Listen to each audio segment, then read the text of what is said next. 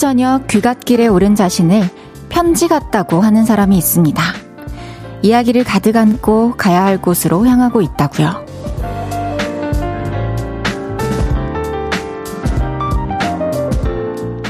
그런 의미라면 우리는 모두 이 시간쯤에 편지 한 통이 되어 움직이고 있지 않을까요? 반가운 인사말로 시작해 우스갯소리부터 고마움이나 미안함까지 다양했을 하루. 어떤 이야기들을 안고 집으로 향하고 계신가요? 볼륨을 높여요. 저는 헤이즈입니다. 6월 8일 목요일 헤이즈의 볼륨을 높여요. 파테코, 제이시 유카, 키드와인의 전하지 못한 그 말로 시작했습니다. 오늘 하루도 고생 많으셨습니다, 여러분. 오늘은 또 어떤 이야기들을 안고 집으로 향하고 계실까요? 그리고 또 어떤 사정들을 품고 볼륨 들으러 오셨나요? 오늘 있었던 수많은 일들, 그리고 감정과 기분들, 저한테 오늘의 편지를 읽어준다 생각하시고 여러분의 이야기 많이 많이 들려주세요. 그리고 집에 가셔가지고도 오늘의 썰 풀어놓으면서 또 가족과 대화 나누는 그런 시간 보내셨으면 좋겠습니다. 이예윤님께서 항상 오픈 스튜디오 가는 길이 편지 같아요. 언니 만나면 해주고 싶은 말 한가득 머릿속에 생각하고 가는데 만나면 아무 말도 못하는 제가 참 속상. 시험 끝나고 가면 말해볼게요. 어, 귀여워. 무슨 말이 그렇게 하고 싶을까 궁금하네요. 나중에 또 용기 내가지고 한마디 한마디 조심스럽게 내뱉어주세요. 그럼 제가 뭐라고 뭐라고 하면서 또 이렇게 예윤이의 어떤 말문을 한번 튀어보겠습니다. 시험 잘 치고요. 5803님께서, 어머, 고양시에 갑자기 폭우와 천둥 번개 난리예요. 깜놀. 어, 벌써 폭우가 내리고 있나요? 천둥 번개까지. 사실 오늘부터 또 비 예보가 있었죠. 서울에도 낮에 좀 잠깐 비가 내렸었는데 다들 우산 잘 챙기시고요. 비 많이 내릴 때는 가급적 외출을 삼가해 주셨으면 전 좋겠어요. 미끄러질 수도 있고 어두운데 막 차도 잘 안 보이고 차 안에서도 또 걸어가는 사람 잘 안 보이고 하니까 밝은 옷 입으시고 항상 조심하셔야 돼요. 9047님께서 오늘 이야기 들려달라고요? 그럼 해보지요. 평소처럼 퇴근해서 차를 주차하고 계단으로 지하에서 집까지 걸어 올라갔어요. 오, 현관문 앞에 서서 비밀번호를 누르는데 계속 잘못 눌렀다고 삑삑 하는 거예요. 그래서 너무 빨리 눌렀나 해서 다시 천천히 누르는데 문이 걸쇠로 잠긴 상태에서 살며시 열리더니 누구세요? 하는데 밑집 아주머니더라고요. 깜짝 놀라 죄송하다고 인사하고 내려왔네요. 핸드폰 보면서 아무 생각 없이 올라왔다가 민폐만 끼쳤네요. 끝 해주셨습니다. 아, 진짜 당황하셨겠다. 근데 좀 층 잘못 내려가지고 무심코 다른 집 막 벨 눌려, 벨 눌리거나 비밀번호 막 치려고 하거나 했던 경험들 다들 있으실 것 같아요. 저도 막 그 바로 앞에서 뭐지? 네, 그러니까 문은 다 똑같이 생겼는데 이 아파트가 뭔가 그 앞에 섰을 때 기운이 너무 다른 느낌 있잖아요. 그래서 저도, 어, 아니네, 이러고 다시 엘리베이터를 탄 적이 한 달 사이에 사실 있어요. 얼마 안 됐어요. 9047님, 놀란 마음 안정시키시고 편하게 쉬시길 바랍니다. 헤이지의 볼륨을 높여요. 여러분의 사연과 신청곡 기다리고 있습니다. 오늘 하루 어땠는지, 지금 어디서 라디오 듣고 계신지 알려주세요. 샵8910 단문 50원, 장문 100원 들고요. 인터넷 콩과 마이케이는 무료로 이용하실 수 있습니다. 볼륨을 높여요 홈페이지에 사연 남겨주셔도 됩니다. 광고 듣고 올게요.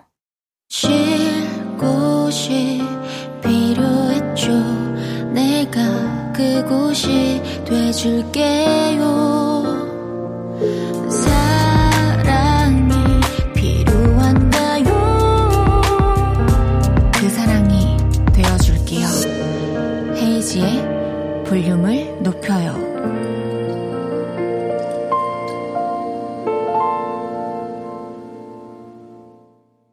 KBS 쿨 FM 헤이지의 볼륨을 높여요 함께하고 계십니다. 정효숙님께서 가급적 나가지 말란 말이 꼭 우리 엄마 같아요. 엄마 해주셨어요. 네, 효숙, 효숙, 아, 효숙님, 아. 꼭 가급적 비 오는 날 나가지 마시고, 항시 밝은 옷 입고 조심하시길 바랍니다. 2159님께서 핑크 공주님, 오늘 진짜 진짜 예뻐요. 어제 추천해드린 핑크색 입고 와줘서 너무 고마워요. 너무 예쁘당 진짜 해주셨어요. 아니, 어제 우리 오픈 스튜디오에 오신 요를레이 분께서 드레스 코드를 정해주셔가지고 제가 핑크색 옷 입기로 했는데 살짝, 살짝 보라색이 가까운데 볼륨에 아직 안 입고 왔던 핑크 옷 오늘 개시하는 거예요. 오늘 택 뗐어요. 그래도 이제 여름 다가오면 못 입을 뻔 했는데 덕분에 입었네요. 만족해서 다행이에요. 6730님께서 헤이디 어제 새우 과자 사서 집에 갔어요. 아 어제 또 오픈 스튜디오에 계시던 우리 요를레이 분이 제 방송을 듣고 또 과자 한 그릇 사주셔가지고 너무 잘 그 차에서 먹으면서 갔어요. 너무 감사합니다. 이제 그런 말 안 해야겠어요. 8224님께서 고양이를 키우고 있어요. 장난감 새로 사주면 잘 놀다가 일주일 지나면 안 갖고 놀아요. 또 새로 장난감 사야 해요. 집에 장난감은 쌓이고 고양이가 실증을 너무 빨리 내요. 그쵸. 이게 그래서 놀아주고 그 장난감을 또 안 보이는 곳에 숨겨놔야 돼요. 그래서 저도 한, 한 집에 한 10개는 안 되고 막 7개 정도 있는 것 같은데 그거를 항상 바꿔가면서 놀아주거든요. 얘가 이걸 잊었을 때쯤. 그러면 또 엄청 좋아해요. 괜찮을 거예요. 1862님께서 안녕하세요. 저는 29살 직장인입니다. 오늘 떡볶이를 만들었는데 선생님 안 도와주고 떡볶이를 만들었어요. 축하해 주세요. 아, 요리를 배우고 계시는 건가요? 1862님? 떡볶이 진짜 맛있겠네요. 떡볶이는 진짜 식욕이 없어도 정답이다. 맛있게 드셨다니 부럽습니다. 정효숙님께서 대박 항시 이런 말도 우리 엄마가 잘하는 말인데 헤이디 우리 엄마 맞죠? 몰라요. 우리가 전생에 무슨 인연이 있었는지, 우리가 어떻게, 뭐 때문에 이번 생에 다시 만났는지 모르겠지만, 인연이 있었나 봐요. 내가 효숙님을 걱정하고 신경 쓰는 사람으로 태어났나 봐요. 1421님께서 주말권 목요일 저녁이네요. 와, 간만에 걷기 나왔는데 1만보가 되려면 3천보 남았어요. 저랑 같이 해주실 거죠? 벌써 7,000보나 걸으셨네요. 3,000보면은 2부 하기 전까지는 아마 걸으실 수 있을 것 같은데요. 그쵸? 부지런히 걸어봅시다. 제가 열심히 말하고 있을게요. 매일 이 시간, 볼륨에서 모임을 갖습니다. 오늘도 모임의 테마를 알려드릴 건데요. 이건 나다! 싶으시면 문자 주세요. 소개해드리고 선물 보내드릴게요. 오늘은, 아이, 속았다! 하셨던 분들 모여주세요. 우리 집 택배인 줄 알고 반가워했는데 옆집 거였어요. 속았다. 떡볶이 안 맵대서 먹었는데 완전 매워요. 속았다. 이렇게 깜빡 속은 분들 문자 주세요. 문자 샵 8910 단문 50원, 장문 100원 들고요. 인터넷 콩과 마이케이는 무료로 이용하실 수 있습니다. 노래 듣고 와서 소개할게요. 21의 그리워해요.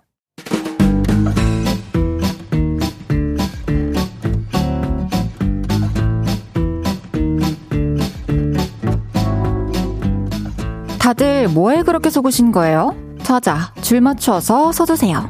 앞으로 나란히.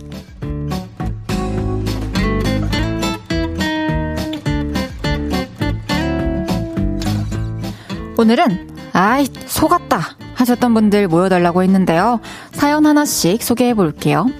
1487님께서 친구가 남자 소개시켜준다 해서 자리 나갔는데 사진이랑 너무 달라요. 속았다. 아, 참, 너무 과도한 보상은 진짜 하지 맙시다. 저도, 저도 적당히 하겠습니다. 그리고 그분이 사진 봤을 때랑 외모는 달라도 또 내면이 마음에 들고 성격적으로 잘 맞을 수도 있으니까요. 잘 됐으면 좋겠네요.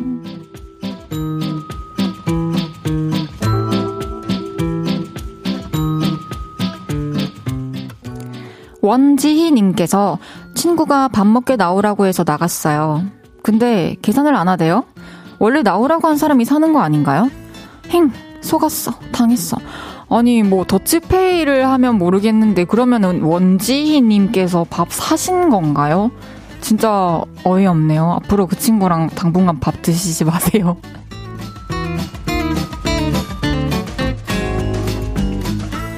마칼로님께서 식탁 위에 치킨 박스가 있어서 배고픈데 잘 됐다 싶어서 열었더니 뼈다귀 뿐이네요. 속았다. 남동생이 치킨 시켜 먹고 뼈다귀만 남겨놓고 외출했네요. 이런, 어, 진짜 배고플 때 치킨 상자 보고 얼마나 설렜을까. 또, 오늘 밤에라도 치킨 시켜 드시면 안 돼요? 치킨 드세요. 8478님께서 방금 전 일어난 일입니다.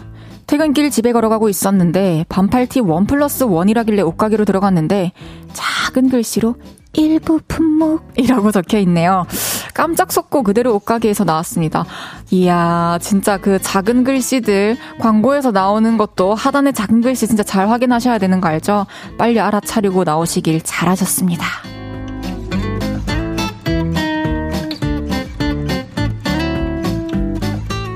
2333님께서 제가 키우는 도마뱀이 수컷인 줄 알았는데 암컷이었어요. 충격 그 자체.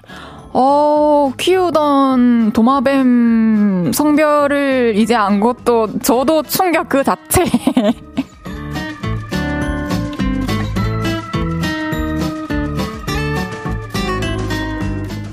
이외에도 점심으로 오징어 볶음을 먹었는데 통통한 오징어인 줄 알고 집었더니 양배추였다고 세 번이나 속았다는 김태경님. 11살 딸이 엄마 선물이야, 손! 해서 양손 내밀었는데 캐러멜 껍데기만 줬다는 김영자님. 살이 2kg이나 빠져서 좋아했는데 동생이 아 체중계 고장났어 바꿔야겠다 해서 실망했다고 체중계한테 속았다는 박지영님까지 소개해드린 모든 분들께 커피 쿠폰 보내드립니다. 노래 한 곡 듣고 올게요. 헤이즈 개코의 젠가. 헤이즈 개코의 젠가 듣고 왔습니다. 앞으로 나란히 매일 다른 테마로 모임 갖고 있어요. 제가 재밌는 테마로 기준 외치면 문자로 재빨리 모여주세요. 손기현님께서 우리 집 댕댕이 간식 안 먹은 줄 알고 퇴근해서 몇 개 더 줬는데 자기 방석 밑에 차곡차곡 모아놨네요. 허, 속았어. 야 이 귀여운 놈아 썩는다 썩어. 언제 먹을 거야? 해주셨어요. 아니 이게 가능해요 강아지가?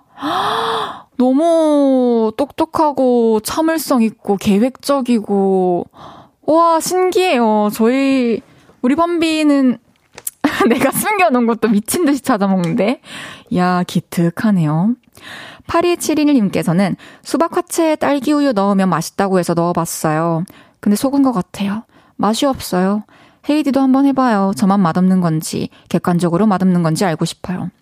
저는 원래 개인적으로 흰 우유에 수박 화채 먹는 걸 되게 좋아했어요. 얼음 이렇게 넣어가지고.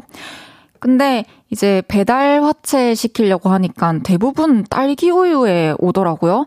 그래가지고 화채를 한창 시켜 먹을 때 딸기 우유 넣은 거밖에 없길래 그걸로 시켜 먹어봤는데 저는 괜찮던데요.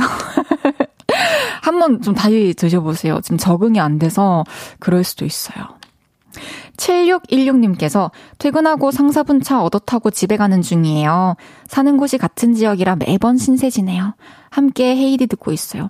와, 진짜 상사분이 너무 좋은 분이시네요. 어, 제가 커피 두 잔 보내드릴 테니까요. 두 분 또 커피 한번 드시면서 또 뭐 이렇게 퇴근길에 드셔도 되고 아니면은 출근했을 때 쉬는 시간에 드셔도 되고 그랬으면 좋겠네요. 저와 함께 해주셔서 감사합니다. 조심히 집에 가세요. 7426님께서 오늘 남편 회식인데 취소됐다고 왔는데 왜 이리 반갑더라고요. 이제 아기 재우고 맥주 한잔 하려고요. 얼마 만에 느껴보는 설레임인지. 서아야, 분유라떼 먹고 일찍 자. 분유라떼 너무 귀엽다. 와, 남편이 회식 취소돼서 집에 왔는데 반갑다, 설렌다라는 사연은 사실 되게 생소해요. 그래서 참 좋네요. 아름답고 좋은 시간 보내셨으면 너무너무 좋겠습니다. 그리고 서아, 잘 자. 빨리 푹 자. 이은혜님께서, 헤이디, 오늘 남친과 저녁 약속 있었는데 남친이 피곤하다고 다음에 보자고 하네요. 맛있는 거 먹으려고 기대했는데 홀로 쓸쓸히 집에 와서 괜히 토라졌는데 남친도 연락이 없는 거 보니 서로 삐져 있는 상태인 것 같아요. 제가 먼저 연락해야 할까요? 남자친구가 삐져 있는 상태인 것 같다는 생각을 하신 이유는 뭘까요? 뭔가 두 분이 무슨 일이 있었던 건가요? 아니면 진짜 오늘 너무 힘들고 지치고 피곤해서 집에 가신 거면 또 피곤하고 힘든데 또 내 사랑하는 사람이 이해 안 해주고 오늘 못 봤다고 좀 서운해하고 이러면은 더 힘 빠지고 힘들 수 있잖아요. 그러니까 어, 괜찮은지 좀 잘 살펴봐 주시고 따뜻한 말을 좀 더 많이 해야 하는 그런 저녁인 것 같네요. 두 분 또 사이 어느새 괜찮아져 있을 겁니다. 잠시 광고 듣고 2부에서 만나요.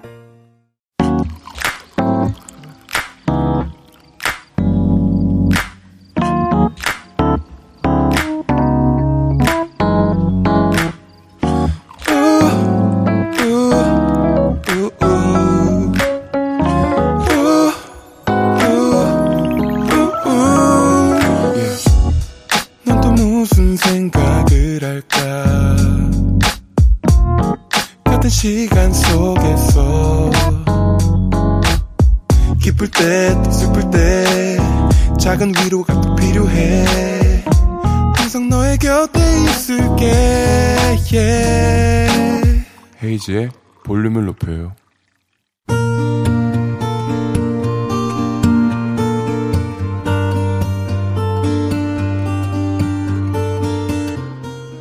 다녀왔습니다.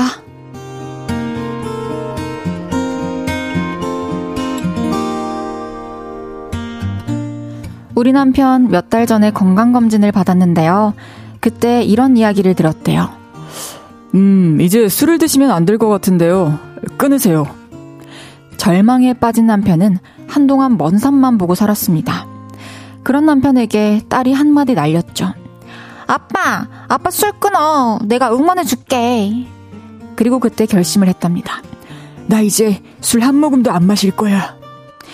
듣던 중 반가운 소리였습니다. 그날 이후 남편은 진짜로 술을 한 모금도 안 마시고 있습니다. 물론 술에 대한 애정과 사랑과 열정은 남아있죠.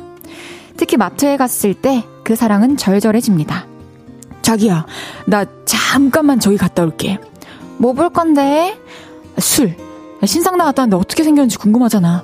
내가 그냥 한 번 만져만 보고 올게. 눈으로 무슨 맛일까 느낌만 보고 올게. 며칠 전에도 술 코너로 향하는 남편을 따라가 봤는데요. 아주 신이 났더라고요. 자기야, 자기야, 이게 새로 나온 거래. 그 유명 셰프가 출시한 맥주인데, 아, 요즘 그렇게 핫하다네. 라면이랑 딱이래. 아, 그래? 그렇구나. 아, 자기야, 자기야.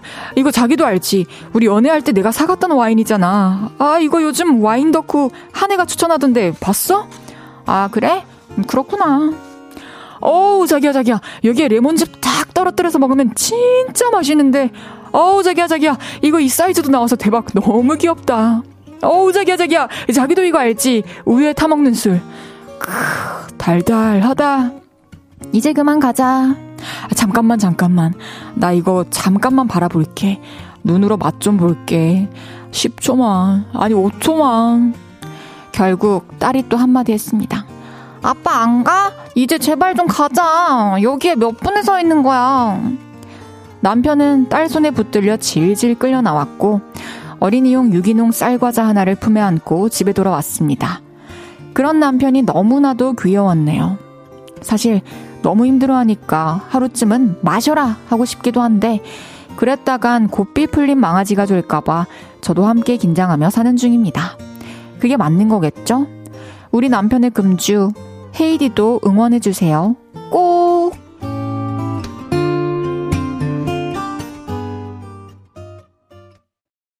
헤이즈의 볼륨을 높여요. 여러분의 하루를 만나보는 시간이죠. 다녀왔습니다에 이어서 들으신 곡은 매드클라운 볼빨간 사춘기에 우리 집을 못 찾겠군요 였습니다. 다녀왔습니다. 오늘은 서지은님의 사연이었는데요. 남편분의 금주 결심 진짜 필요했고 또 너무 칭찬하고 응원해드리고 싶습니다. 병원에서 콕 집어서 금주하라는 얘기를 들으셨다면 진짜 금주를 해야 되는 게 맞고요. 그래서 또 그냥 가자고 가자고 하신 거 너무 잘하셨어요. 이게 어, 한 번은 괜찮겠지. 뭐, 조금만 마시지, 뭐. 이거는 진짜 안 돼요. 이게, 한 번이 두 번 되고, 또 세 잔이 네 잔 되고, 이게 또 무서운 게, 뭐 그게 한두 잔 마신다고 바로 하루아침에 탁 건강이 악화되는 게 아니잖아요.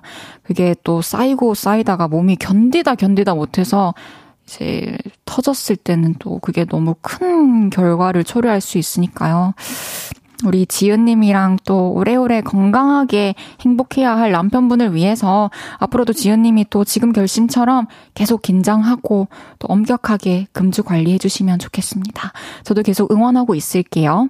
선물도 보내드리겠습니다. 지은님께서 술 좋아하는 사람이 저렇게 참기 진짜 힘든데 헤이디는 모를 거야. 그쵸. 저 만약에 병원에서, 아, 술을 좀 드셔야 합니다. 그러면, 네? 아, 어떡해요. 이러면서 너무 힘들게 한 모금 한 모금 마실 것 같아요. 참. 이상님께서 무알콜 맥주 이런 거라도 드시면서 대리만족이라도 하셔야겠네요. 음, 그쵸. 알콜 안 들어간 또 그 술 맛을 느낄 수 있는 게 있으니까 또 성분표 잘 살펴보시고 병원에 또 혹시나 이거는 괜찮은지 여쭤보시고 드시면서 위로됐으면 좋겠네요. 근데 또 끊고 지내다 보면은 그냥 원래 안 마셨던 것처럼 그렇게 지내실 수 있지 않을까요? 전영애님께서 엄청 좋아하는 게 보이는데 가족을 위해 참는 게 멋지네요. 그쵸. 가족을 위한 거기도 하고 또 나아가서는 진짜 나 자신을 위한 거기도 하죠. 김혜정님께서는 저는 한약을 일주일째 먹고 있어요. 자연스럽게 금주 중. 한약 빨리 다 먹고 술! 해줬어. 에헤이. 혜정님! 한약 먹고 열심히 또 몸 좋아져가지고, 어, 술도 조금 조금씩 마시면서 앞으로 더, 더, 더 얼마, 어디까지 건강해질 수 있나를 우리 한번 보는 거 어떻습니까? 다녀왔습니다. 하루 일과를 마치고 돌아온 여러분의 이야기 풀어놔주세요. 볼륨을 높여요 홈페이지에 남겨주셔도 좋고요. 지금 바로 문자로 주셔도 됩니다. 문자샵 8910, 단문 50원, 장문 100원 들고요. 인터넷 콩과 마이케이는 무료로 이용하실 수 있습니다. 노래 듣고 올게요. 아이브의 Love Dive. 아이브의 Love Dive 듣고 왔고요. 요를레이들의 건강과 성적을 늘 걱정하고 응원하는 DJ. 헤이지의 볼륨을 높여요. 생방송 보이는 라디오로 함께하고 있습니다. 김동준님께서 헤이디 Love Dive 춤 한번 부탁드려요. 아니 뭐 이런 거 아니에요? 이렇게 해가지고 이렇게 하고 막 거울 이렇게 이렇게 보고 이게 제가 구사할 수 있는 Love Dive의 춤 끝입니다. 9992님께서 헤이디 밖에 벼락이 엄청 치고 있어요. 집 갈 때 조심하세요. 어 지금 지금 비 오고 있는 건가요 이제? 아 여의도에도 이제 비가 내리기 시작했네요. 아이, 집 조심해서 갈게요. 우리 오픈 스튜디오에 계신 요를레이 분들도 이따가 조심해서 가야 돼요. 1145님께서 얼마 전 우연히 너튜브를 보다가 우리들의 블루스 OST를 들었습니다.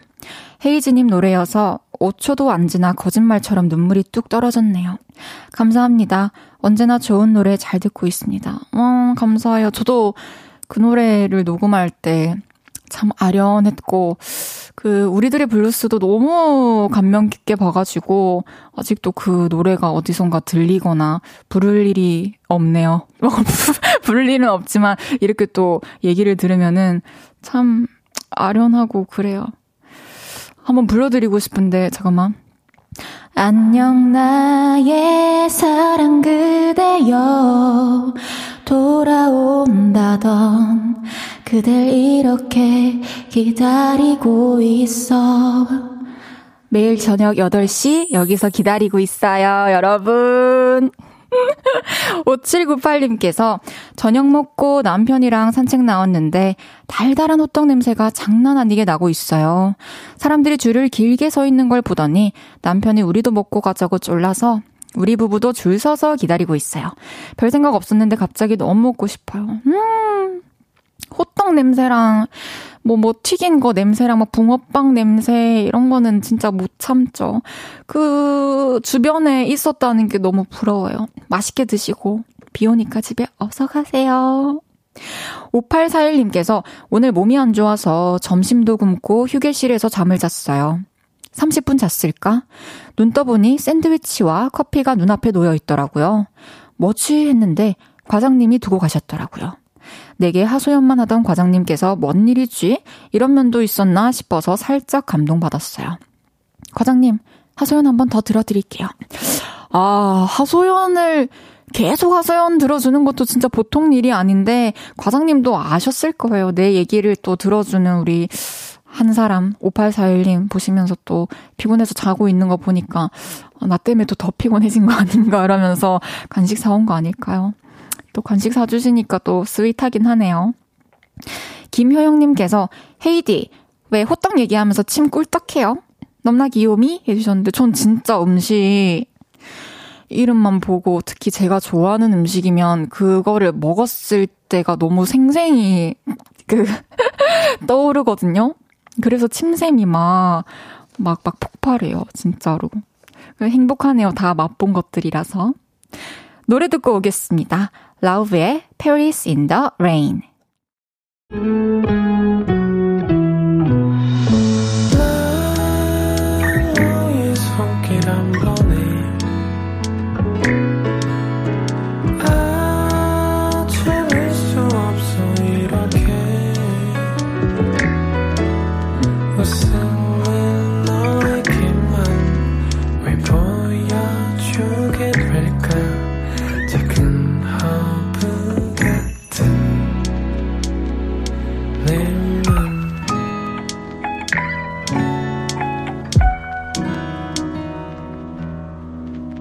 헤이지의 볼륨을 높여요. KBS 쿨 FM 헤이지의 볼륨을 높여요. 함께하고 계십니다. 1994님께서 오늘 헤이디님 노래 연습하다가 침 흘리는 영상 봤어요. 노래할 때도 침샘 폭발하는 타입? 아, 이거는 진짜 제가 항상 훈련하는 부분인데요. 다른 노래 하시는 분들도 그런지 모르겠는데, 이제 뭐, 음정, 박자 이런 걸 생각하면서, 뭐, 숨 쉴 곳 생각하면서 부르면은, 안 그러는데 이제 제가 집중하잖아요. 그래서 이제 그 노래의 감정에 빠져서 막 이렇게 부르다 보면 이제 뭐, 뭐 호흡이라든지 뭐 침 삼킬 구간이라든지 이런 걸 다 놓쳐가지고 어느 순간 참 노래를 중단해야 될 정도로 그, 그걸 넘어갈게요. 여러분 재밌으시라고 올린 거예요, 스토리에. 3647님께서 갑자기 소나기 내려와서 부산 곰장어 먹고 싶어요. 20대 때 돈 모아서 친구와 첫 여행 갔던 곳이라서 기억나요. 우와, 곰장어 저는 반대로 서울 올라와가지고 그 엠넷 쪽에 그, 아, 저기, 저기 상암 쪽에서 항상 먹었었거든요. 처음 꼼장어를 맛봤거든요. 그래서 와 너무 맛있다. 꼼장어 너무 맛있다라는 걸 서울에 와서 알게 됐는데 신기하네요. 또 시간 되실 때 주변에 또 맛있는 데 많을 수 있으니까 한번 찾아보시고 오랜만에 드시고 오세요. 가까운 곳에서라도. 숨은 맛집이 있을지 몰라요. 9478님께서 오늘 결혼 25년 만에 처음으로 집 샀어요. 우와, 축하드려요. 잔금 치르고 이것저것 하는데 손이 어찌나 떨리던지. 잘하고 있나? 천 번은 생각한 것 같아요. 엄청 자랑하고 싶어서 사연 보내요. 주위 사람들한테 말하면 유별나다 할까봐요. 와, 9478님 진짜 너무너무 축하드리고, 너무너무 고생 많으셨고, 이제 그 집에서 진짜 지금까지보다도 훨씬 더 행복한, 그리고 안정적인 그런 마음과 기분 누리시면서 살아가시길 바랄게요. 진짜 고생하셨어요. 9478님께는 제가 축하하는 의미로 케이크 보내드리겠습니다. 축하도 하시고 하셨으면 좋겠네요. 주위 사람들한테 말하면 뭐 유별나다, 뭐 그렇게 생각하는 사람도 있을 수 있고, 또 배 아프다고, 배 아파하는 사람 있을 수 있죠. 그냥 조만간, 뭐, 아니, 참 조만간이 아니라 당분간은 그냥 우리끼리 알고 있죠.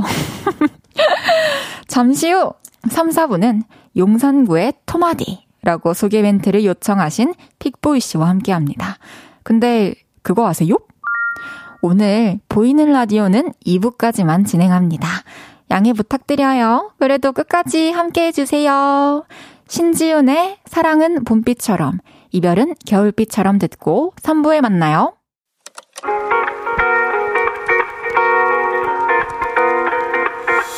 매일 밤 내게 발베개를 해주며 우린 라디오를 내 매일 저녁마다 넌 잠긴 목소리로 말했다. 5분만 더 듣고 있을게. 5분만 더 듣고 있을게. 5분만 더 듣고 있을게. 다시 볼륨을 높이네. 헤이즈의 볼륨을 높여요. 헤이지의 볼륨을 높여요. 3부 시작했습니다. 목요일은 그거 아세요? 볼륨이 사랑하는 거요미, 픽보이 씨와 함께 합니다. 광고 듣고 올게요. 어디야 지금 뭐해 볼륨 들으러 오지 않을래 We hope you give a lot of love to Haze's Turn Up the Volume. 볼륨을 높여요. 저 멀리 그대에게 닿도록 헤이즈 볼륨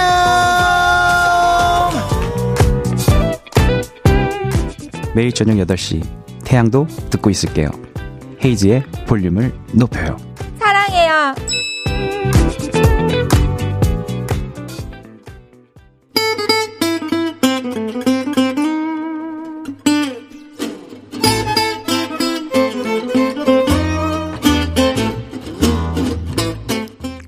여러분 그거 아세요? 청취자 서지은 님이 문자를 보내주셨어요 두 분 그거 아세요? 저는 육퇴하고 누워서 그거 아세요를 들을 때 행복하답니다 희죽희죽거리면서 두 분의 티키타카를 들어요 진짜 웃겨요 지은님 오늘도 저희가 웃겨드릴게요 툭 건네고 싶은 마음속 이야기. 나만 알고 있었던 하찮고 재밌는 일들. 우리는 그런 걸 쓱 말해보고 싶을 때 이렇게 입을 엽니다. 그거 아세요?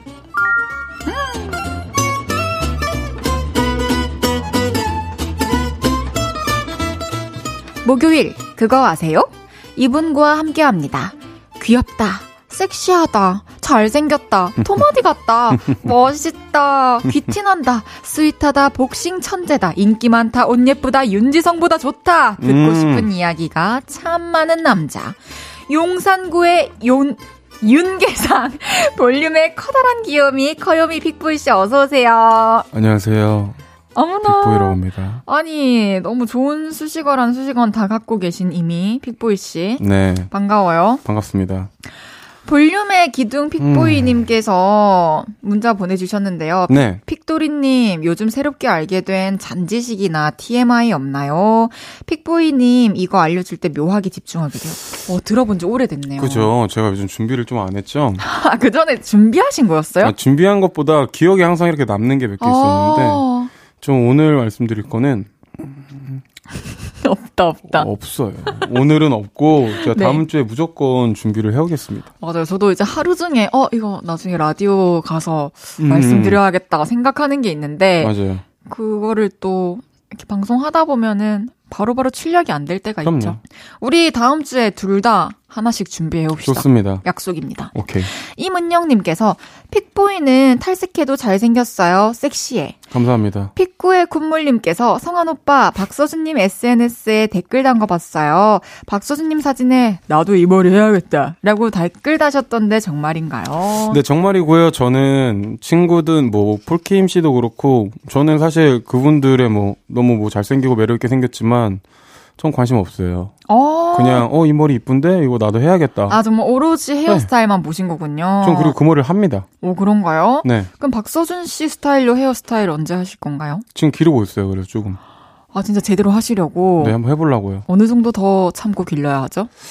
좀 장발까지는 아니고 약간 좀 살짝 찰랑찰랑. 어, 진짜요? 그, 그 정도로 기시구나. 네. 도전해보고 싶 은 또 다른 스타일도 있나요? 저는 사실 삭발을 하고 싶어요. 근데 아, 정말요? 그 회사에서 엄청 말리죠. 왜냐면 그 스타일링에 제한도 있고. 그쵸. 근데 저는 삭발 너무 좋아하거든요. 음, 편하긴 할 것 같은데, 네. 또 우리 마음대로 막 헤어스타일을 막 바꿀 수는 또 없으니까. 그쵸? 언젠가 할 수 있길 바라겠습니다. 알겠습니다. 또 뭐 탈색하시면은 좀 잘생기고 섹시하시잖아요. 네. 다시 또 탈색 구고. 아, 탈색을 할 생각은 사실 없어요. 왜냐면 어. 제가 못 봐주겠더라고요. 탈색을 한 제 얼굴을. 좀 별로였어요, 저는. 그러니까 음. 저는 쿨톤이라고 생각해요. 아. 근데 웜톤이 좀 이런 밝은 색이 잘 어울리나요? 아, 그런가요? 저는, 저도 그런 색에 어, 대한 뭐, 이해는 어, 없어서. 뭐가, 뭐가 맞아요? 그때 괜찮았는데, 저는 이게 입술색이랑 좀 연관이 있는 것 같아요. 탈색했을 때, 저도 집에서 생얼로 거울 보면, 아, 이거는 좀, 많이 몸이 안 좋은 사람 같다, 이런 느낌이 음. 드는데, 거기서 입술만 살짝 발라주면은, 그 탈색한 머리가 또, 뭔가, 좀 생기, 패션 생기 아이템이. 되더라고요. 음, 저도 살짝 나중에 붉은기 립밤 한번 발라보세요. 저도 한번 붉은기 있게 한번 발라보겠습니다. 다음. 네, 너무 또 발, 발갛게 나지 마시고. 알겠죠? 네. 그럼 이제 코너 시작해 봐야 하는데요. 그거 아세요? 코너 소개 부탁드립니다. 빅보이 씨. 아, 여기저기 말하고 싶어서 입이 근질근질한 이야기들, 그거 아세요? 하면서 보내 주시면 됩니다. 각종 생활 꿀팁, 남의 험담, 나의 TMI 고민 이야기 추천하고 싶은 노래나 등등 영화 등등 뭐든지 좋습니다. 문자샵 8910 단문 50원, 장문 100원 들고요. 인터넷 콩, 마이케이는 무료로 이용하실 수 있습니다. 헤이지의 볼륨을 높여요 홈페이지에 오셔서 사연 남겨주셔도 됩니다. 첫 번째 사연 소개해 볼게요. 익명을 요청하신 썸년님의 사연입니다. 그거 아세요? 저에겐 썸남이 있습니다. 아니, 썸남이 있는 것 같습니다. 같은 과 동기인데요. 아무래도 저를 좋아하는 것 같아요. 권백순, 너 손이 왜 이렇게 작아? 와, 손 줘봐. 막 이러면서 제 손에 자기 손을 갖다 대고 와, 진짜 귀엽다. 야, 인형 같다, 인형. 완전 쪼꼬미네. 이럽니다. 그리고요. 아, 픽순아, 너 이러다가 픽 쓰러지겠어. 밥 좀 많이 먹어. 내가 맛있는 거 사줄까? 뭐 먹을래? 떡볶이? 햄버거? 아님 고기 먹을래? 밥을 사주겠다고 난립니다. 그리고 저희 학교가 언덕이 많은데요. 구두를 신고 있거나 비가 올 때면 거길 내려가기가 좀 무섭습니다. 그래서 제가 손! 이렇게 말하는데요. 그때마다 걔가 제 손을 잡아줍니다. 우와. 그리고 하루에 한 번씩 꼭 영통을 걸어서 보고 싶어서 걸어봤지. 오늘도 예쁘네. 어디가? 이쁘다고 그럽니다. 그리고 제가 노출이 있는 옷을 입으면 야, 다른 옷 없어? 딴 거 입어, 딴 거. 은근히 잔소리와 관리를 합니다. 지난 주말에는 새벽 2시에까지 톡을 주고받았는데요. 신나게 얘기를 하다가 톡이 끝- 뚝 끊겼습니다. 저는 그러려니 하고 잤는데 다음날 아침에 톡이 왔어요. 아, 미안, 미안. 내가 어제 잠들어 버렸어. 잘 자라고 못해줘서 미안해. 잘 잤어? 예, 저 좋아하는 거 맞죠? 그리고 이 정도면 우리 썸 맞죠? 솔직히 저는 나랑 사귀자. 이걸 기다리고 있는데 고백을 안 하네요. 왜죠? 연애 상담 좋아하는 픽보이님 진단 좀 해주세요. 나를 좋아하는 것 같은 그 남자 고백을 안 해요. 이런 사연이었는데, 아, 1년 내내 되게 설레다. 설레는데, 픽보이 씨가 보기에 남자분이 사연자분 좋아하는 게 맞는 것 같나요? 아유, 완전 좋아하는 거죠. 어디서 완전히 확신하셨어요? 너 이쁘다. 보고 싶어서 전화했지. 이런 거 자체가 사실 맞아. 왜냐면 안 좋아하면 이런 말을 못 하지 않나? 지금 둘이 썸을 타고 있는 게 맞는 것 같고, 네. 저는 개인적으로 진짜 설레는 게, 이제 톡이 끊겼어. 다음날 미안하다고. 음. 그러니까 저는 이제 연인으로 발전할 때, 음. 이렇게, 어, 그런 과정이 있었기 때문에, 음. 뭐, 잘 자, 뭐, 이런 거보다는 좀 자연스럽게 끊기고, 다음 날 먼저 잔 사람이 연락 오는? 음. 그런 게 전 너무 좋았었거든요. 음. 어렸을 때. 되게 웃으시면서 얘기하시네. 진짜 설레시나 봐요. 생각만 해도 지금 너무 좋아요. 아, 진짜. 내가 딱 신났네, 좋아하는. 신났어. 네, 거기서 이제 이 사람과 나의 관계가 내가 다른 사람을 대할 때와는 그러니까 확연히 다른 차이가 있는 약간 거죠. 그런 거죠. 이렇게 자연스럽게 얘기하거나 뭔가 자기를 서로 하, 뭐 일을 하고 있으면 존중해 주다가 네, 이런 평, 다음 날에 이렇게 어 어제 일 잘했어 막 이런 식인 거죠. 아, 뭐 존중도 필요한데, 똑같이 이렇게 뭐 나 예쁘다 해주고, 전화도 해주고 이런 것도 다 너무 좋은데, 썸이라면. 음. 그런데 마지막에 먼저 잠든 사람이 다음날 먼저 어. 톡 해주는 거. 어제 뭐 오늘 잘 일어났어? 약간 어, 이렇게 어제 먼저 잠들었어. 이러면서. 어제 먼저 잠들었어. 아 그럼 설렐 수도 있겠다. 그쵸. 뭔가. 보통 그냥 친구들끼리 얘기하다가 뭐 끊기면은, 어, 아, 아니지. 친구랑 얘기하면, 나 이제 자야겠다라고 하고 마무리를 하잖아요. 근데 잔다 이러죠. 근데 좋아하는 사람과 연락을 할 때는 최대한 참고 오랫동안 연락하고 싶어서, 어머머머. 어, 자려고, 아, 아, 안 자려고 하다가 잠드니까 그런 상황이 계속 발생한 것 같아요. 저도 그런 것 같아요. 이게 음. 어찌됐든 이렇게 좀 잠을 참아가면서까지 연락하고 싶은 사람들이 있잖아요. 그쵸. 진짜 오래됐다. 성냥개비를 눈에 껴서라도 버티면서. 아무튼 추억이네요. 이거 진짜 저희가 근데 좀 진단을 해달라고 하는데 네. 아 어떨 것 같아요? 어떠 어때 보여요 이제 여자분 입장에선? 저는 일단 쌍방으로 서로 마음을 알고 플러팅을 하고 있는 관계라고 생각을 하고 저는 이제 남자분께서 꼭 먼저 고백해야 되는 건 아니니까 여자분이 확신이 들면 뭐 우리 야 우리 만날래 이러면서 딱 아 이제 딱 우리 손잡을래 이제 그 이런 사연 남자 주인공이 저고 여자 여자 주인공이라고 하면은 딱 네. 그래서 어, 어떻게 해요? 남자분이 좀 먼저 고백하는 게 더 나은 것 같아요. 어떻게 할까요? 아, 꼭 그렇게 전 생각 안 해요. 어떻게 고백하실 건데요? 저는 나 너랑 연애할래? 나, 야, 아, 야, 새벽 4시에 떡볶이집을 왜 불러? 아니 성환아, 왜? 졸려 죽겠는데, 왜? 야, 난 진짜 잠이 안 와. 뭐난 불- 그냥 좀 우리 관계가 확실해졌으면 좋겠어. 나는 진짜 이놈- 너랑 만나고 싶어. 이놈의 인기라. 그래? 진짜 아, 그래? 별로다. 진짜 별로다. 어, 내가 왜 봐도 진짜 별로다. 왜 꼭 이런 식으로 가야 되는 거예요? 아, 그러니까- 우리 훈훈하게 끝내봐요. 알겠어요. 어, 아, 나도 사실 그 얘기 하고 싶었는데 내가 용기가 좀 없었는 것 같아. 근데 그러면은 내일 똑같은 여기서 보자. 그땐 내가 고백할게. 우와! 똑같은 역에서 보자. 내가 저 못해서 안 한. 저 못해서 안 하는 거 아니에요? 그쵸? 여태까지 재밌게 하려고 그런 거죠. 안 해서 못 하는 거예요. 기회가 없었을 뿐이다. 네네. 저 이렇게 먼저 적극적으로 한번 또 남자분께 대시해보는 것도 좋을 것 같고. 그럼요. 근데 저는 궁금한 게 두 분이 이렇게 썸 탄 지가 또 얼마나 됐는지 그것도 되게 중요하잖아요. 엄, 나는 그거 되게 중요하다고 생각해요. 그렇죠. 저는 길게 보거든요. 어, 한 달 혹은 두 달. 저는 사람 자체를 오래 보지만 그 마음이 들었을 때는 아, 이 사람 마음에 든다라는 마음이 들었을 때는 아, 한두 달 안에 아, 한두 달면 결정을 하셔야 된다는 거죠? 아니 표현을 하고 만들어야 되는 거지. 나의 연인으로. 아, 역시, 역시 혜지 씨. 아, 진짜 아무것도 없으니까 이런 얘기를 할 수 있는 거죠. 아무도 확인할 수 없고 그죠? 저는 한두 달을 보는 이유가 좋은 선택이었으면 좋겠어요. 그쵸. 제가 하는 선택이. 맞죠. 저는 항상 의심하거든요, 저를. 음. 제, 저를 의심해요. 이게 순간적인 감정인지 아니면 그 감정 때문에 내가 너무 미화해서 보는 건지. 그럴 수 있죠. 그렇기 때문에, 그래서 저도 사람 자체는 한 사계절을 지켜보는 편인 것 같아요. 아, 눈이 오나 비가 오나 한 번씩 뵙는구나. 뭐 그 정도 계절 다 지나 보내면 어쨌든 그럼요. 성격이나 성향을 알 수 있으니까. 그리고 술도 먹어보고 해야 돼. 전 여태까지 연애하면서 같이 술을 마셔본 적이 한 번도 없어요. 그러니까 막 좀 친한 혹시 술집 하시는 분 가서 어디서 술집 하는 친한 사람이 어디 그냥 가서 소주 말고 혹시 여기 뭐 차량용 워시액이나 에탄올 주세요 한 다음에 빨리 그냥 먹고 취하게 하는 게 낫지. 아. 그럼 봐야 돼요. 아, 그래요? 그럼요. 알겠습니다. 참고하겠습니다. 네네. 픽보이 씨, 네? 그거 아세요? 뭐요? 우리 이제 노래 들어야 돼요. 첫 곡은 여기 항상 좋던데 뭐예요? 당연하죠. 픽보이 한해의 birthday. 픽보이 한해의 birthday 듣고 왔습니다. 그거 아세요? 픽보이 씨와 함께하고 있고요. 계속해서 다음 사연 소개해 볼게요. 와, 네. 어, 되게 특이한 닉네임이네요. 살충제님의 사연입니다. 어. 그거 아세요? 만난 지 100일 된 여자친구와 최근에 여행을 갔습니다. 청평에 있는 펜션으로 가게 됐죠. 우리는 고기도 구워 먹고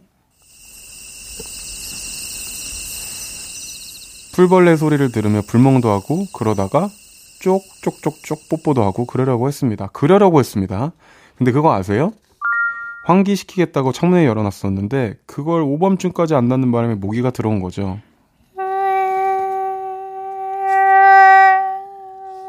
심지어 한 마리도 아니었습니다.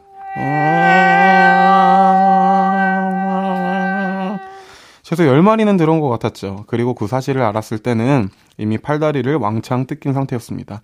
그때부터 우린 모기를 잡는 데 집중을 했습니다. 그런데 둘 다 손이 느려서 그런가 쉽지 않더라고요. 잡으려고 하면 하면서 가버리고 또 잡으려고 하면 하면서 가버렸죠. 그런데 너튜브에 이런 게 있더라고요. 모기 퇴치 초음파 소리 ASMR. 댓글에는 이런 후기들이 있었죠. 이거 켜놓으니까 모기들이 잠잠해지면서 벽에 다 들러붙더라고요. 음, 그걸 기다렸다가 다 때려잡았습니다. 다들 화이팅 하세요. 우린 그때부터 그걸 켜놓고 모기 잡기에 나섰죠. 근데 그거 아세요? 그 소리 사람도 듣기 힘들더라고요. 하는 소리에 하는 소리가 얹어진 그런 ASMR이었거든요. 모기가 아니라 우리가 퇴치될 것 같더라고요. 음. 그래도 꾹 참고 그 소리를 들으며 새벽 3시까지 잡았습니다. 20마리는 잡은 것 같아요. 근데 그거 아세요? 모기를 잡느라 지친 우리는 꿀 떨어지는 분위기는 한 번도 못 잡고 둘 다 코를 골면서 잤습니다. 그리고 그거 아세요? 체크아웃을 하면서 봤는데 펜션 사무실 앞에 살충제가 잔뜩 있더라고요. 그거 뿌렸으면 금방 끝날 것을 아무튼 살충제 없이 모기를 잘 잡고 싶을 때는 다들 ASMR 한번 이용해 보세요. 나쁘지 않아요. 어, 그런 게 있군요. 그러니까 별게 다 있네요. 음, 야, 이제 진짜 모기의 계절이 돌아왔습니다. 아, 올해 들어서 모기 보신 적 있으세요? 아니요 아직 없어요. 전 봤습니다. 벌써 네. 저희 집 고층인데도 엘리- 엘리베이터 타고, 타고 왔나 봐요. 목이 좀 잘 물리는 편이세요? 저는 막 그렇게 많이 물리진 않는 것 같아요. 저도 그렇게 생각해보면. 저도 막 많이 물리진 않는데 사실 저는 짜증난 게 그거죠. 잘 때 귀에서 앵앵거리는 거 아, 진짜 그냥 너무 싫어요. 등치라도 크면 한 번에 팍 잡겠는데 쬐기만 하니까. 그러니까 이게 꼭불 켜고 진짜 화가 막 여기까지 나서 잡아야 되잖아요. 근데 저는 어떤 스타일이냐면 윙거리면 이렇게 발 칙칙하고 자는 스타일이고 뭐 이불을 이까지 덮는다든지 근데 이제 제 주변의 사람들은 가족들도 그렇고 친구들도 무조건 불 켜서 잡아야 되더라고요. 이게 화가 나서 그래요. 이게 한두 번이 아니니까 어, 저도 이제 낮에는 잡지만 밤중에는 잠 깨는 게 더 싫어가지고 아 그죠. 그냥 안 잡습니다. 근데 생각해 보면은 진짜 별의별 ASMR들이 다 있는 것 같아요. 이렇게 그러니까요. 뭐 이런 뭐 살충제 뿌리는 것도 있고 저는 ASMR 사실 엄청 좋아하진 않거든요. 음, 근데 다이어트 할 때 이게 네. 사실 먹방이라는 게 먹는 소리도 ASMR에 아, 속하잖아요. 그럼요. 그럼요. 그런 거 들으면 또 잠도 잘 오고 어, 위로가 좀 되나요? 좀 좋아하는 ASMR 다 있어요. 저는 빗소리. 저희가 아까 그 제작진 분들이 안 그래도 그 얘기를 했어요. 네? 이번 이번 여름에 비가 진짜 많이 온대요. 아, 그러니까요. 진짜 좋으시겠어요 이번 여름? 저, 저 비 오는 거 좋아하지만, 근데 막 비가 무조건 많이 내린다고 좋아하는 건 아니고, 저도 적당히 세상에 이로운 만큼 내리는 게 제일 좋죠. 그래서 장난식으로 제가 얘기했습니다. 이러다가 비 올 때 야외 방송하는 거 아니냐고. 아, 뭐 어떤 의미에서요? 비를 좋아하시니까. 아, 그런 일은 없습니다. 역시 깔끔하시네요, 헤이즈 씨. 네, 비 오는 날 안에 있는 거 좋아합니다. 아, 그 바- 안에서 그 빗소리 소리 듣는 거 좋아하는구나. 어둑어둑한 하늘 보고 그 분위기가 좋더라고요. 음, 혹시 픽보이 씨 모기 물렸을 때 좀막 긁어요? 아니면 그냥 놔둬요? 저는 아니면 약 놔두드리고? 발라요, 약 발라요. 약 바르고 그 이제 톡톡톡 찍는 약 있잖아요. 상처나게 안 하고. 네. 오, 그것도 참 사람마다 또 다 다르더라고요. 뭐 어떻게 참- 저는 이렇게 막 손톱으로 눌리고 십자가 만들고 그리고 긁어요. 저는 그냥 막 그거 되게 안. 좋대요. 그 흉터 안 남잖아요, 나중에. 저 흉터 그래서 많아요 몸에. 그럼 이번에 좀 톡톡톡 뿌리는 걸로 한번 바꿔보신 건 어떠세요? 이번 여름에 한번 해보겠습니다. 네네. 여러분들도 만약에 모기 때문에 밤에 잠 못 이루는 상황이 온다면 너튜브에 모기 퇴치 초음파 소리 ASMR 한번 검색해 보시고요. 우리 그러면 노래 한 곡 듣고 올까요? 좋아요. 10cm 이수연의 서울의 잠 못 이루는 밤. 저녁 8시가 되면 헤이즈 볼륨을 높여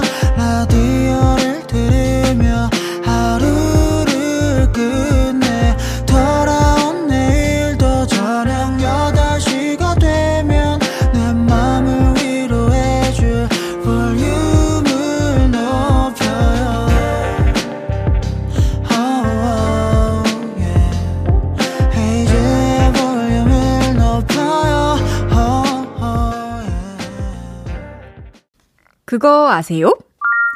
헤이지의 볼륨을 높여요 4부 시작했고요. 큐티와 귀티를 넘나드는 볼륨의 큐티보이, 픽보이 씨와 함께하고 있습니다. 계속해서 사연 소개해 볼게요. 최현진님의 사연입니다. 그거 아세요? 우리 동네에는 40년 전통의 김치찌개 집이 있습니다.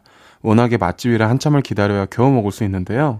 얼마 전 그 앞을 지나가는데 자리가 딱 하나 남아있는 게 밖에서 보이더라고요. 그래서 들어갔습니다. 저기 앉아요. 카운터 옆에 1인 소파를 놓고 앉아 계신 할머니가 저를 맞이, 맞아주셨죠. 느낌상 그 가게의 1대 사장님 같았습니다. 뭐 드릴까? 음, 저 김치찌개랑 제육이랑 달걀말이 하나씩 주세요. 5번에 하나씩. 그리고 잠시 후 음식이 나왔는데요. 역시 맛집이더군요. 적당히 자극적이고 굉장히 중독적이었죠. 저는 먹보답게 밥을 두 공기나 해치웠고 계산을 하려고 카운터에 갔는데요. 할머니께서는 카운터를 등지고 눈을 감은 채로 햇빛을 쐬고 계시더라고요. 돈 받을 생각은 1도 안 하시는 분 같았어요. 계산할게요.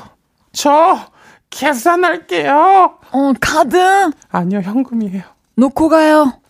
다행히 거스름 돈을 안 챙겨주셔도 되는 상황이라 카운터에 올려놓고 나오는데 이런 생각이 들더라고요.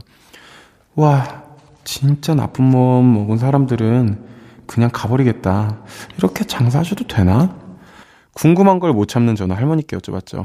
사장님, 저 돈 올려놨는데 저거 없어지면 어떡해요? 그럼 뭐 그런갑다 해야지. 근데 이렇게 계시면 돈 안 내고 그냥 가버리는 손님도 있겠어요. 그러면 어떡해요? 그럼 뭐 맛이 없었나 보다 해야지. 왜? 맛이 없었어? 그럼 저거 도로 가져가. 아니요, 아니요. 너무 맛있었어요. 그냥 궁금해서요. 나 걱정해주는 거야. 오늘 장사 공쳐도 나 안 망해. 저 그 할머니 사장님한테 반했잖아요. 뭐랄까, 그 요식업계에서 이룰 걸 다 이루고 모든 것을 뛰어넘은 신 같은 존재처럼 보였어요. 소파에 푹 파묻혀 계셨는데, 아우라도 좀 느껴졌어요. 그거 아세요? 저 꿈이 생겼습니다.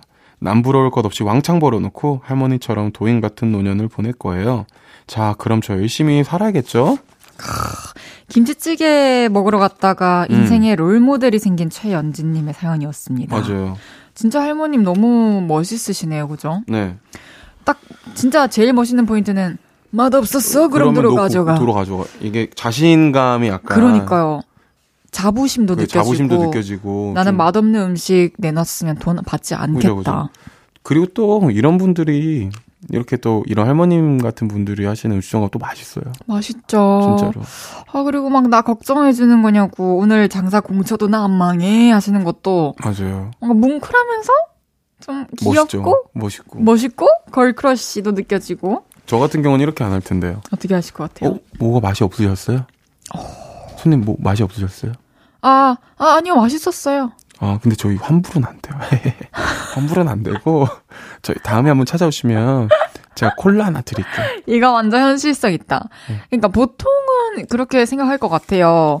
그래서 할머니가 더 대단한 것 같은데 픽보이 씨는 뭔가 이렇게 롤모델까지 아니어도 사연자분처럼 막 우연히 누군가 보고 와 멋있다 느낀 적 있으세요? 저는 사실 롤모델이 있어요. 누군가요? 윤종신 선배님이요. 오, 어찌됐든 음악 오. 활동도 월간 윤종신이라는 걸로 계속 하시고 아, 진짜 대단하시죠. 또 이제 지금은 좀 덜 하시지만 방송 활동도 하시다가 제가 알기론 잠깐 해외로 가셨던 걸로 알고 있어요. 음, 이제 좀 뭔가 사연이 있으실 수도 있고 한데 해외에서 또 곡 작업을 하셔서 계속 그러니까요. 월간 윤종신을 내시더라고요. 근데 진짜 대단하시죠. 제가 생각하는 가장 이상적인 뮤지션이고 남편이고 남자의 삶인 것 같아요. 오 아빠이고 네. 오 왜냐면 멋진데요. 참 그 밸런스를 잡는 게 쉽지가 않잖아요. 일과 사랑, 사랑과 일. 맞죠. 어느 한쪽에 치우치게 되죠. 네, 그리고 근데 어느 한쪽은 뭔가 당연시 뒤로 하게 되는 네. 경향이 있는데 참 그거를 밸런스 잘 맞추는 게 어려운 일이고 꼭 우리가 신경 써야 될 부분인 것 같습니다. 있으세요 혹시? 롤? 모델이요? 네. 아, 저 없어요. 어. 저는 없어요. 그 사실 가장 저희가 가까운 롤 모델은 부모님. 근데 아, 그런. 또 그죠. 저는 근데 저희 어머니 같이 할 수 있을까? 그지 그러니까. 왜냐면 저도 그래요. 아, 아, 진짜 그러니까 롤모델이 엄마 같이 내가 사랑을 할 수 있을까? 엄마 같이 나, 나 같은 애 키울 수 있을까? 나 같은 애. 그런 생각을 진짜 가끔 해요. 엄마 저 아빠처럼. 어머니 아버지 같이 될 수 있다면 그죠. 저는 진짜 제가 자랑스러울 것 같네요. 이거 들으시는 청취자분들도 모두 그러실 거예요. 맞아요. 그럼 노래 듣고 오겠습니다. 마마무의 힙. 마마무의 힙 듣고 왔습니다. 그거 아세요? 픽보이 씨와 함께하고 있고요. 계속해서 다음 사연 소개해 볼게요. 네, 익명을 요청하신 여자분의 사연입니다. 여기가 오늘의 TMI부터 남의 뒷담화까지 다 보내도 된다는 그 코너 맞나요? 그럼 제 이야기를 시작해보죠. 그거 아세요? 제 친구 다혜. 걔는 고등학교 때부터 그랬습니다. 너 어디야? 나 지금 가는 중. 좀만 기다려. 마치 약속 시간이 20분 남은 것처럼 말하지만 아니요. 이미 늦은 상태입니다. 그리고 한 30분쯤 후에 나타나서 당당하게 말했죠. 일찍 왔네? 밥부터 먹으러 갈까? 그럴 때마다 짜증이 났어요. 걔를 만날 때면 늘 그런 스트레스를 받았던 것 같아요. 그러다 한동안 만남이 좀 뜸했는데요. 제가 최근에 다혜야 생일 축하해 생일 축하 톡을 보냈습니다. 그래서 다시 연락을 하다가 오랜만에 만나기로 했죠. 우리 그럼 이번 주 토요일 4시에 홍대에서 만나. 근데 그거 아세요? 정확하게 토요일 오후 3시 58분에 톡이 왔습니다. 어디야? 나 여기 홍대 도착해서 너 기다리고 있지. 에? 벌써 왔다고? 뭐가 그렇게 급해? 우리 4시 약속 아니야? 맞아. 근데 우리가 제 시간에 본 적이 있던가? 아, 넌 뭐가 그렇게 부지런해. 간만에 홍대 간다고 설레서 일찍 나온 거 아니야? 이게 무슨 말 같지도 않은 소리죠? 그 순간 세포 하나하나가 반응을 보였고 옛 기억이 떠올랐습니다. 아, 맞다. 얘 이런 애였지? 하, 내가 잊고 살았네. 그리고 그 친구는 그날 4시 35분에 도착을 했습니다. 그리고는 이렇게 말했죠. 야, 다음부턴 천천히 와. 뭐가 그렇게 급해. 아니, 다음부터 너안 만나. 다신 안 만나. 아, 진짜 싫고 짜증나요. 이런 친구는 옆에 둘 필요가 없어요. 어, 일단 혜지 진정하세요.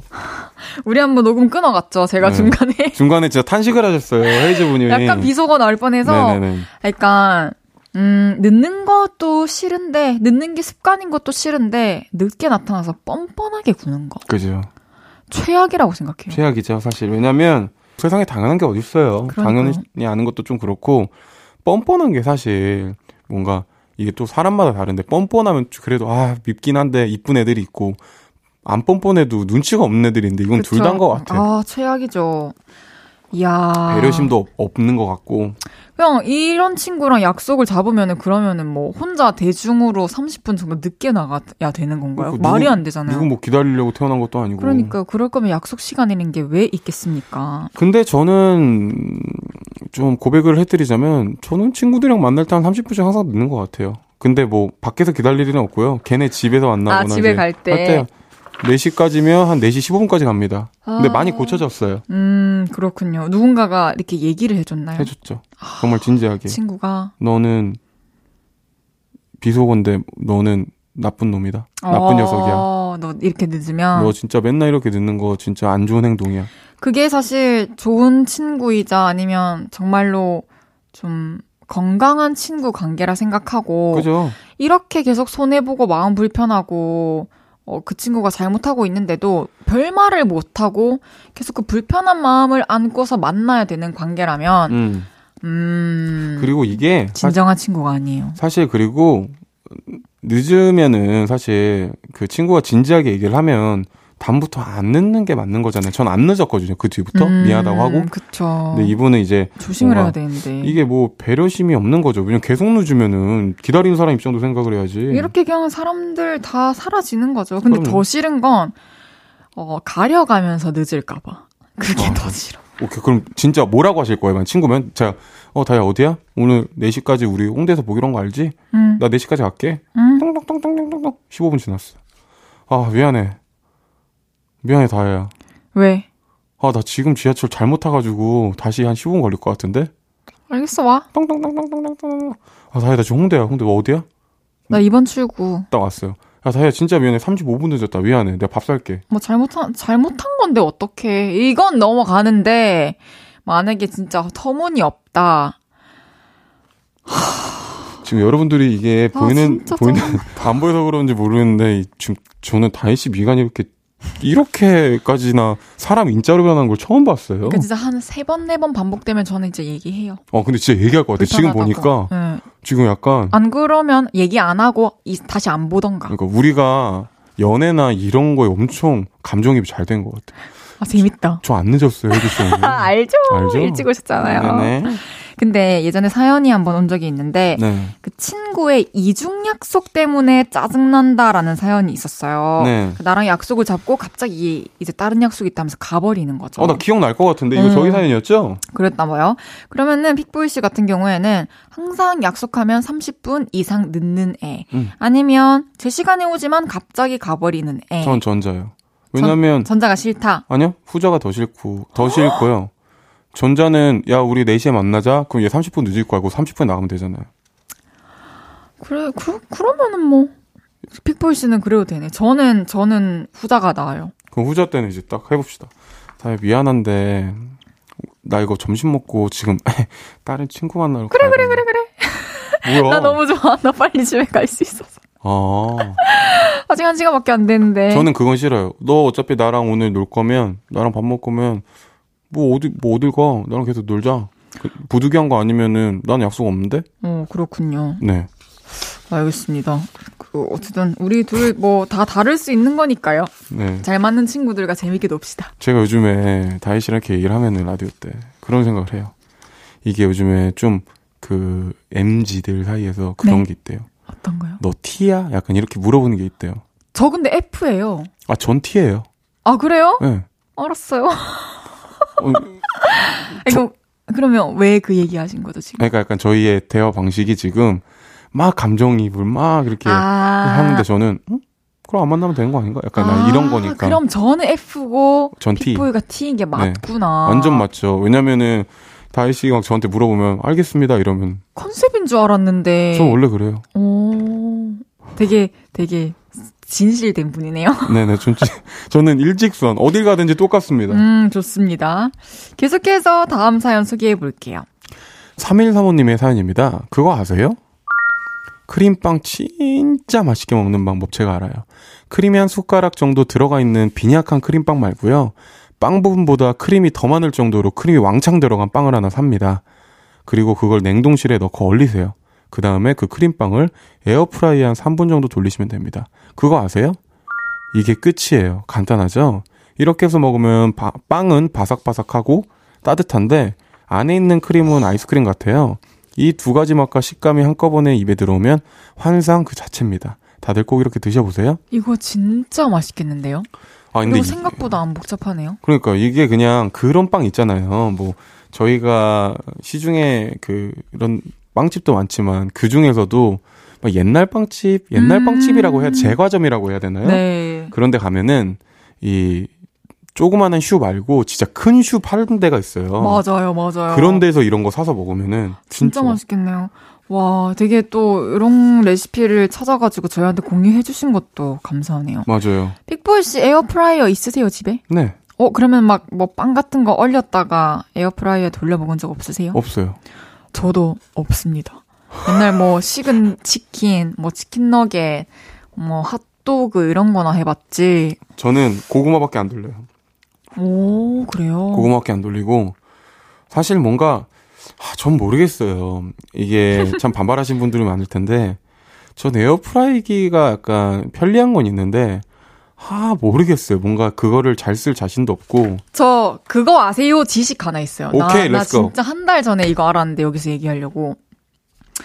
에어프라이어의 유래가 너무 궁금한 거예요. 이거 처음 만든 사람이 누굴까? 오 그랬더니 이제 드라이기 있죠.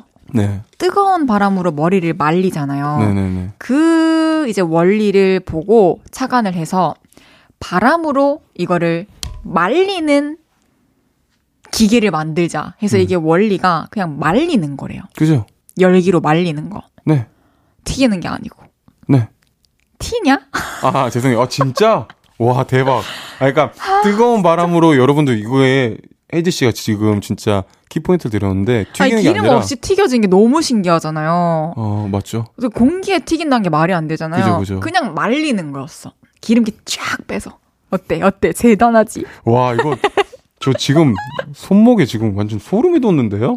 손목이? 오늘 저도 한번 써봐야 될 것 같아요. 와, 그럼요. 이런 거 많이 알려주세요. 알겠어요. 또 생각나면은 이렇게 문득문득 또 출력이 알겠습니다. 되겠죠. 알겠습니다.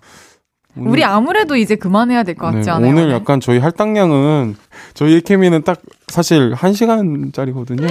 이 방송. 딱, 딱 네, 좋습니다. 딱 좋아요. 딱 좋아요. 오늘 픽보이 씨 함께해서 너무 즐거웠고 저도 너무 아니, 저도 즐거웠어요. 픽보이 씨랑 장난식으로 우리가 이렇게 얘기하는 거지만 어 그 누구하고도 나올 수 없는 대화의 케미라고 생각을 해요 저는. 그럼요. 저희 진짜 이거 이야기 못다리 풀면 이거 돈으로만 환자하면 저희 부자예요. 완전 환산도 항상 항상 저- 저는 항상 저희 부자입니다. 너무 좋습니다. 네. 우리 다음 주 목요일에 또 만납시다 픽보이 씨. 네, 안녕히 계세요. 저는 픽보이 씨 보내드리면서 트와이스의 TT 듣고 올게요. 안녕히 가세요.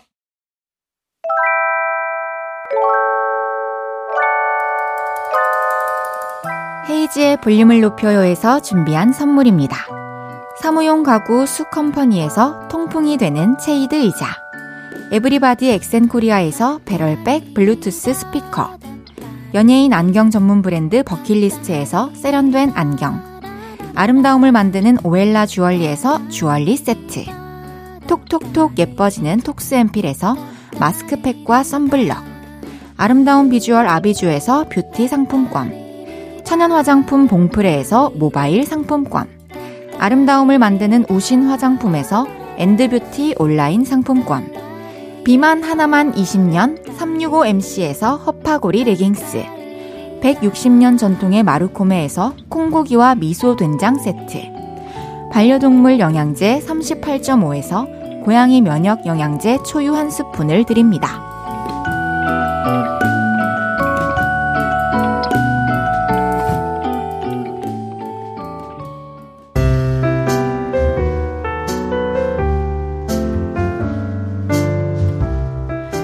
헤이지의 볼륨을 높여요. 이제 마칠 시간입니다. 내일은 왔어요. 신곡 다이아몬드로 돌아온 로시님과 함께 합니다. 디에게 밤하늘의 슈팅스타 들으면서 인사드릴게요. 볼륨을 높여요. 지금까지 헤이지였습니다. 여러분, 사랑합니다.